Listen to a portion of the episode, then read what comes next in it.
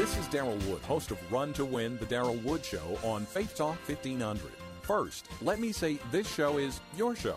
That's why no matter what I discuss or which guests I interview, your input is valued. If it's in the news, on T V, or at the movies, whether political, social, economic, or whatever, at some point I'm talking about it on Run to Win, The Daryl Wood Show, Monday through Thursday from four to six p.m. on Faith Talk fifteen hundred. Real life. Real life. Real life. Real life. Real life. Hey, wait a minute. What's the name of your church? Real Life Christian Church. Real life.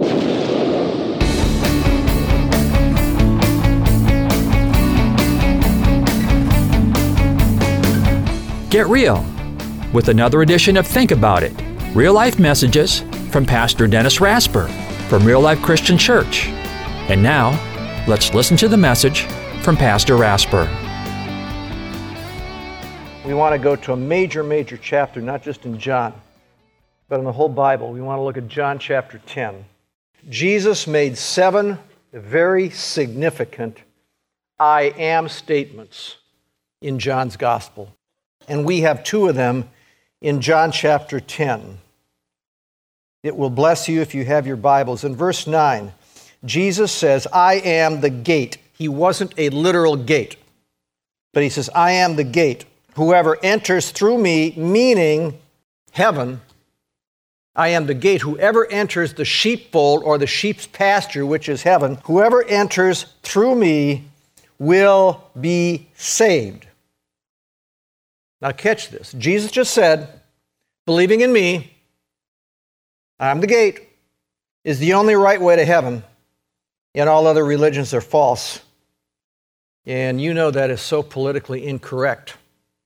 And so for him to say, I'm the only way, I'm the gate, he either has to be very arrogant or he has to be God. In John ten fourteen, I am the good shepherd, and that's what this message is about. This is the good shepherd chapter, and we're going to look at that in detail. But let's look at some of these other I am statements. In John chapter six, here, here's Jesus' claim. He says in John chapter six thirty-five, I am the bread of life. He says, you're going to be yearning, you're going to be hungry, you're going to be unfulfilled all your life unless I fill you. That's quite a statement. Only God could make a statement like that. In John eight, verse twelve, I am the light of the world. Without me, you're walking in darkness. I mean, you tell me I am the light of the world. I'm going to say that's sheer arrogance, or else you're really God. John eleven twenty-five, get this one. Jesus says at Lazarus' death, another I am statement. I am, he says, the resurrection and the life. He who believes in me, though he were dead, yet shall he live. Man, did Jesus just walk out on a limb? Only God could make a statement like that. I'm looking at John fifteen five. Jesus says, I am the vine, you are the branches. If a man remains in me and I in him, he will bear much fruit. I love this because apart from me, you can do nothing. He says, I'm the vine, I'm the sap, the life. He says, the sap, the life runs through me, and you're only a branch. He says, you draw your life, your strength, your everything from me, and without me, you're nothing. That's either an audacious claim or he is really and truly God. I went back to one of the major creeds of the Christian church, the Nicene Creed. The Nicene Creed reads like this. I believe in one Lord Jesus Christ, the only begotten Son of God, begotten of his Father before all worlds, God of God, light of light, very God, a very God, begotten of being of one begotten not made, being of one substance with his Father, by whom all things were made, God of gods, light of light, very God of very God. Listen, folks, don't you ever, don't you ever capitulate to this and say he's just a man or a prophet like Muhammad or something less than who he is. He is very God, a very God. So let's look at John ten fourteen. Or ten, one to four, I'm sorry. The Lord says, I tell you the truth. The man who does not enter the sheepfold or the sheep pen by the gate, remember he's the gate, but climbs in by some other way as a thief and a robber, the man who enters by the gate is the shepherd of the sheep. And the watchman of the gate opens up, uh, the watchman opens the gate for him, and the sheep listen to his voice, and this is precious, he calls his own sheep by name, and he leads them out. And when he has brought out all his own, he goes ahead of them, and his sheep follow him because they know his voice. And see, we're the sheep. And the Word of God just says, he knows their name, they know his voice, he leads, and they follow. He is the good shepherd, and if there is a good shepherd, that means there's bad shepherds. And for that, you got to go back to the Old Testament book of Ezekiel. Ezekiel chapter thirty-four. So I'm going to read from Ezekiel chapter thirty-four about the bad shepherds, the leaders of Israel, the religious leaders of Israel. This is Ezekiel thirty-four, beginning in verse one. The word of the Lord came to me, Son of man, prophesy against the shepherds of Israel. Prophesy and say to them, this is what the sovereign Lord says, Lord says, woe to you, shepherds of Israel, who only take care of themselves. Should not the shepherds take care of the flock? You only take care of yourself. You should be taking care of the flock. You eat the curds, clothe yourselves with the wool, and slaughter the choice animals, but you don't take care of the flock. You haven't strengthened the weak or healed the sick or bound up the injured. You haven't brought back the strays or searched for the lost. You've ruled them harshly and brutally. Then you jump to verse eleven of Ezekiel thirty-four. For this is what the sovereign Lord says, I myself will search for my sheep. So you guys aren't doing it. I'm going to do it myself. And I'll look after them. Verse twelve, as a shepherd looks after his scattered flock when he is with them, so I will, I will look after my sheep, and I will rescue them from all the places they were scattered on a day of clouds and darkness. And that clearly points to the good shepherd in John chapter ten, who cares about the sheep as opposed to these bad shepherds. So John ten is all about Jesus Christ, the good shepherd. This sheep shepherd thing is a great analogy because sheep need constant attention, and we are the sheep. So I asked myself, what was so bad about these bad shepherds? Well, of course, they did not care about the sheep. Again, verse two of Ezekiel thirty-four. Say to the shepherds of Israel, who care only about themselves, shouldn't they care about the flock? And then I jumped down to verse five. Verse five says, so they were scattered, because there was no shepherd who cared about them. And when they were scattered, they became food for all the wild animals. I mean, the wild animals are all the false prophets, all the false lies out there. And these false shepherds fed the people the lie of religion. See, Satan is primarily a liar. John eight forty-four, Jesus calls him the father of liars. Satan is a counterfeiter. Satan takes God's very best and makes a counterfeit to deceive you. He makes a counterfeit like religion. Through these bad shepherds, Satan fed the sheep the lie of religion. You guys keep all the religious laws, walk the straight path, and that's how you're saved. See, and, and that's pure legalism. There's no hope, there was no love. Just keep all these laws, walk the straight line, and if you're lucky, you're going to go to heaven. God's in a good mood, see? See, the, the religious leaders in Jesus' day were just like those guys in Ezekiel chapter thirty-four. Listen to what Jesus said to the religious leaders in his day, and this is Matthew, Matthew twenty-three four.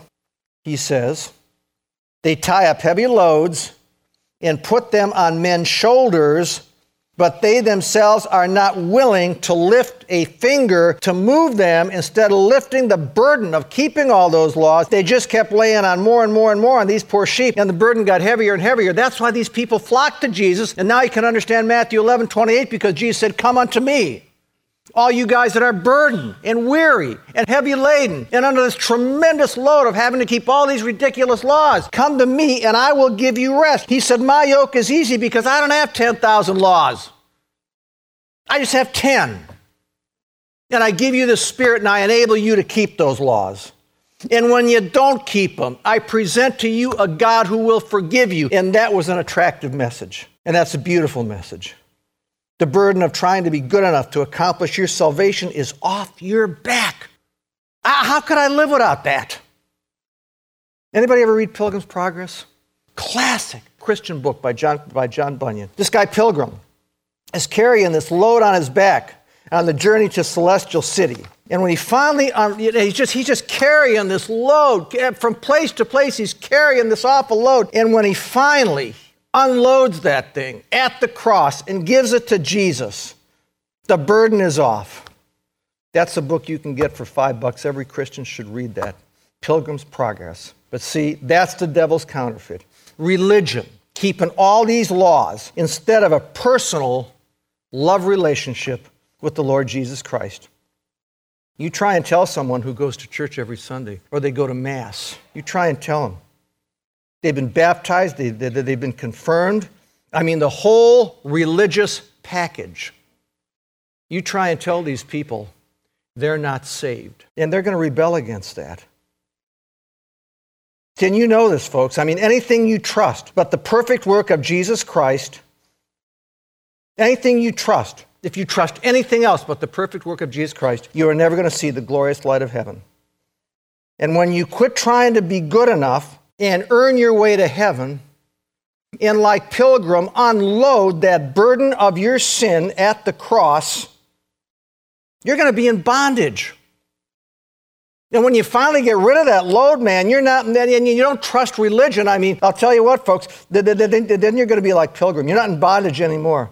You're free from wondering and worrying about what's going to happen when you die, man. You're free from that. You're free from yourself. You're free from everything revolving around you. I mean, you're out from under that awful burden of sin. It's not yours, it's his. And you can have real joy in life. So if you're trusting your religion, if you're trusting the fact that you're very religiously active, you got to really look inside you and see, are you trusting Jesus Christ? Or are you trusting your religious activity? Because that's trusting your own righteousness, and you've been hoodwinked, and you've been deceived, and you bought a counterfeit instead of the real deal. And you won't know what you're missing until you really know Jesus Christ and the full life he wants to give you. So Jesus in John, here's the main deal in John chapter ten for our faith and life. This is the main deal. In John chapter ten, verse three, the watchman opens the gate for him, and the sheep listen to his voice. He calls, this is this is the good, this is, it's all good, but this is the best part. He calls his own sheep by name and leads them out. He calls them all by name. See, I call this message, he is personal. This is precious, folks. He knows every sheep personally by name. Listen, I need to talk about Satan one more time. Then I got to tell you, I hate, I talked about how Satan is a counterfeiter, and he puts up religion instead of a love relationship with Jesus Christ to suck you into his hell. I, you know, I got to tell you, I really hate to talk about Satan. I do, because he loves it. He, you know, Satan loves it when preachers talk about him. Yeah, I mean, even if you're saying bad stuff about him, he loves it because you're not talking about Christ. And anytime I watch a T V preacher, and they, you know, they go on and on and on and on and on and on about Satan, and Satan's responsible for this, Satan's responsible for that, man. I just want to tell those guys, start talking about Jesus and quit talking about Satan and turn those guys off. Okay, anyway. Here's another lie of Satan. You look at the human body, and I say to myself, you know, I say with David in Psalm one thirty-nine, fourteen, I say, I praise you, God, because I'm fearfully and wonderfully made, and, and that my soul knows right well. But when you look at the body, how can anybody believe evolution? How can any? How, how can you look at this human body and believe in evolution? Now, here's where Satan comes in. He's really cunning, because more and more people are disavowing evolution. Now, they won't tell you that in the schools and on college campuses, but there's significant literature to tell you that more and more people are using their brain, and they're looking at the design in nature, and they're saying, this just did not happen. There had to be an uncaused cause. There has to be a divine creator behind creation, okay? And Satan is saying, he knows that, and he knows that the lie of evolution is diminishing, and this is how cunning Satan is. He came up with another lie to replace the lie of evolution. And lots of folks are believing this lie. Satan is saying, okay, God made the creation, but then he took off and he doesn't care. He left you with a bunch of mechanistic laws, and then he split. He took off. He doesn't care. You're on your own in a cold mechanistic universe. In John ten stands in total contrast to that. Man, you got to get a hold of this. The Good Shepherd knows your name. John ten three, he knows you by name. He knows everything about you. This amazes me about God. He hears and answers every prayer of every believer. But he's able to isolate you, your prayer, and your issue as if you were the only person alive. Now, God is able to do this. All the prayers he has to deal with. I mean, only God can do this. But he's able to isolate your prayer, your thing, your issue, what's going on in your life, as if he, as if you were the only person in the world he had to deal with. And you got to believe that. He is that personal. Here's what, here, here's what the Good Shepherd knows. He knows your name. John ten three. He calls his own sheep by name. The Good Shepherd does that. You know what else the Good Shepherd knows? He knows your fears. He knows all your fears. Here's how God knows you. Luke chapter seven. Jesus takes his disciples off the main road to this little hidden village of Nain. N A I N. Because he knew... Luke chapter seven, he knew there was a woman there in this little village of Nain. He knew there was a lady who had just lost her husband. And just immediately thereafter, she lost her son. And here is a wonderful verse in Luke chapter seven, verse thirteen. I mean, he's on a main road. He's gone from one main place to another main place. He says, guys, we're going to take a little diversion, and we're going to go, go, go down this path, and we're going to go to the little village of Nain, because there's a lady there that he knew about who was hurting so bad. And he said, in verse thirteen in the N I V, oh, this is so good. Man, you may want to you, you may want to mark this. When the Lord saw her, his heart went out to her. That's God talking.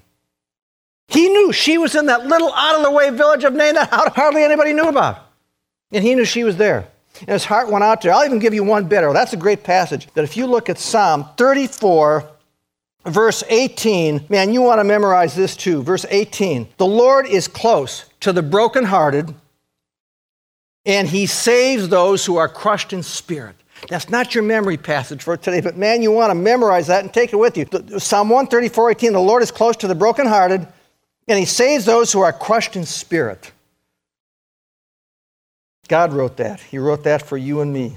Close to the brokenhearted, saves those who are crushed in spirit. See, our God, who has perfect love and power, knows you and cares about you. What else does he know? Psalm one thirty-nine, verse eighteen. He knows when you rise up and when you sit down.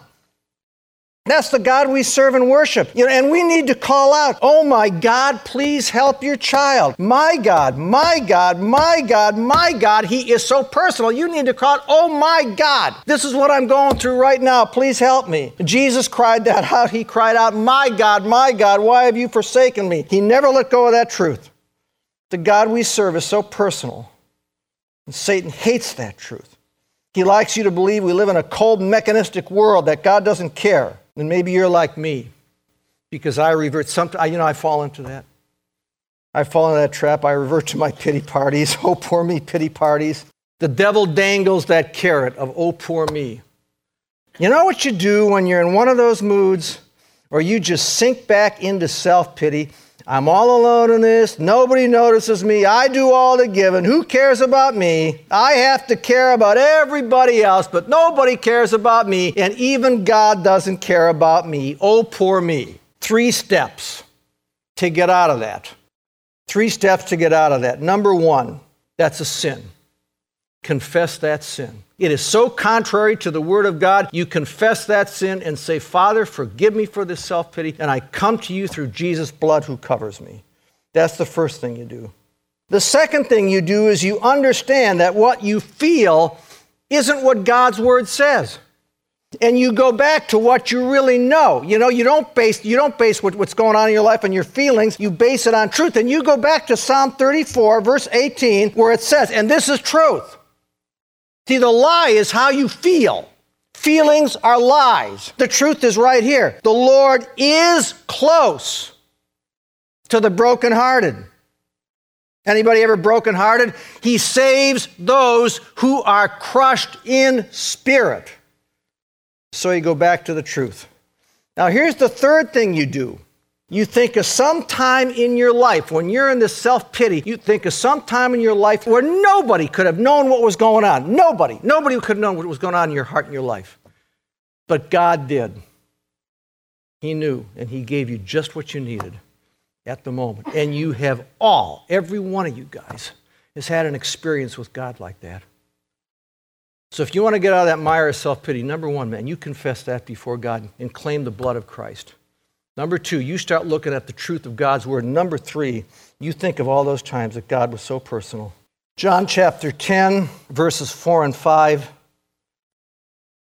When He has brought out all His own, He leads them.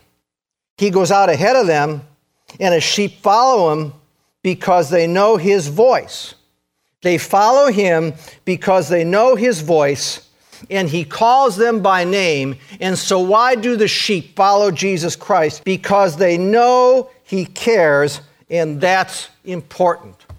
They follow because they know this guy really cares. He is the good shepherd. And if you're a leader of people in any way, you have to know the people you lead, and you have to care about the people. You ask them, are you a leader in any way? Yeah, I mean, you, you ask these people about their lives. You don't talk about their jobs. I mean, you stop and you stop and say, how's this going? How's this going in your life? See, nothing to do with the job. And you remember what's going on in their lives. And you talk to them about it. And you know what I do in certain, I, I, I have a notepad I keep. And when somebody tells me something going on in their life, I go write it down in that notepad so I can take that thing home and I can pray about that thing. And I, I almost study that stuff to try and remember what's going on in your life so I can pray about that. And next time I see you, I can ask you how it's going. You got to do stuff like that if you're a leader. And that's not just leadership. I mean, that's from your heart. That's biblical and that's godly. And sometimes you can't know everybody, but when people want to talk, you've got to give them the dignity they need and listen to them and let them know you care. You follow Jesus because He cares. People follow people because they care, see. And our Lord cared to the point of carrying His cross after having His back lacerated. He struggles up the place of the skull. There He dies. They place Him in a nearby tomb. Three days later, the tomb is empty. That's why you follow Jesus. He knows you. He loves you. He surrendered His all for you. And that means every see, when you follow Him, every time you have the choice to sin, that is to follow or not to follow Jesus, you take it right back to the cross. And you think to yourself, how can I not obey Him? How can I not after what He did for me? I mean, you, you, you're confronted with this choice, man. Folks, let the cross come into your heart. Let it come into your mind. And you, and you say, how can, look, look what He did for me. He gave me everything in my life. That's worthwhile. That's worthwhile. How can I not obey Him? And see, then, then your obedience becomes a love-motivated deal and not a fear thing and not a duty thing. Listen, I pray that His love and His cross and His empty tomb will be the driving force in you to follow Him at all costs. I pray that you think like this. I love Him so much. How can I not follow Him? Listen, next time you're confronted with that, with that to sin or not to sin, you say, I love Him so much. How can I not follow Him? How can I disobey Him? How can I go down the wrong path? This is um, John ten, verse twenty-seven. Jesus says, my sheep hear my voice. I know them.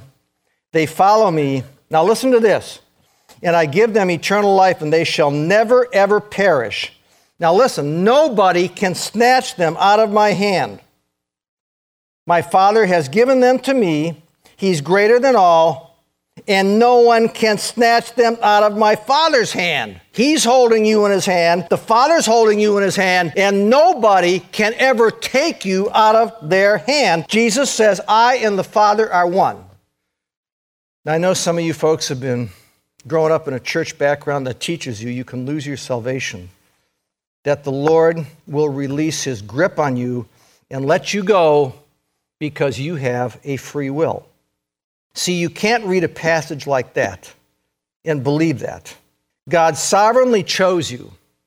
Sovereign means this: what He wills happens.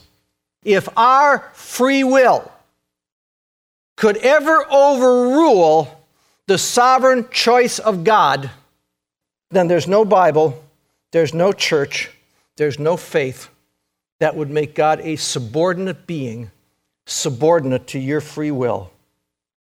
You know, God does not say, well, listen, I can forgive a few small sins, but man, did you cross the line? That one was bad. I'm sure letting go of you. Every night, I just find a place to get on my knees, and I look back over the day for a few minutes, and I just thank God for being so faithful to me. I think of the sins I can remember. If I had to go to bed worrying, am I still saved? That would be a taste of hell on earth. Think About It is sponsored by Real Life Christian Church. Real Life Christian Church meets in Endeavor Middle School, two two five oh five twenty-six mile Road, just west of North Avenue in Ray, Michigan. Sunday service starts at ten a.m. Visit us on the web at r l c c dot u s. Never miss a single message from Pastor Rasper.